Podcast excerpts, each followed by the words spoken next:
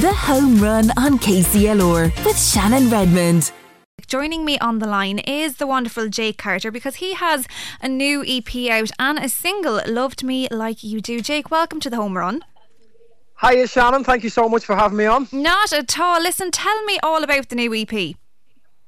Yeah, so our latest single, which is obviously, you just said there, Love Me Like You Do, which is the second track of my latest EP, which is called Point of View, which is coming out on March the 8th. So it's a collection of songs that I've been working on over the last couple of years, to be honest. Since kind of COVID happened, I've been kind of working away in the background and in with a new producer, been writing with a load of new songwriters, and this is kind of the culmination of them couple of years. Then it's the 5 best tracks that I think we've written out of probably about 20 or 30 songs over the last couple of years, and it's just great to have some new music out there. I love releasing music. It's my favourite thing to do, is writing and record music. And as I said, this latest single, which was out just in time for Valentine's Day, was the second track off this EP. And I'm just really excited now to get all of the songs out there as well. And what has the response to Love Me Like You Do been like? Now, I will give it a spin just after this chat so people can hear it. But what has the response been like so far? Yeah, so far people love it, which is great. I mean, when you write a song yourself and record it and release it, it's always a bit nerve-wracking, a bit more nerve-wracking, I guess, than releasing a song that's already been out there before, or a cover. So it's kind of like taking a little bit, as cliche as it is, taking a little bit of kind of your life and putting it into a song is always kind of a daunting thing to do, and then to release it for everyone to hear, it can be a bit scary. But no, thankfully, since I've released it, people have been messaging me and saying they love the song, and people have been using it as a song on like TikTok and Instagram, especially on the run up to Valentine's Day, because it is a love song.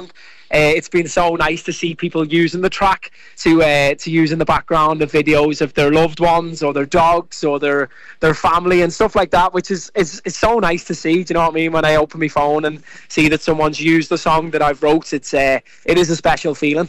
I have heard the song. It is a brilliant song. It's very catchy. It's very upbeat. So it's a really, really good song. But I'm going to give it a spin in just a few minutes, Jake. But tell me, why now? Why did you decide, you said you've been working on the songs for a few years. There was about 30 there and you whittled it down to 5.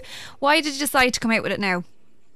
Well, I guess just over the last, I moved over to Ireland in 2017, so that's 7 years ago now, and I've kind of been releasing singles ever since and doing a load of different things. But I kind of said this year, I'm going to put all my focus into music. Like, music is my main passion. I love writing music, I love recording music, and I love gigging. So we just kind of set a plan in place. We released another single called Milk and Honey just before Christmas, and then this is the second single. And we've just we did our headline show in the Academy 2 there last week with MCD, which went amazing.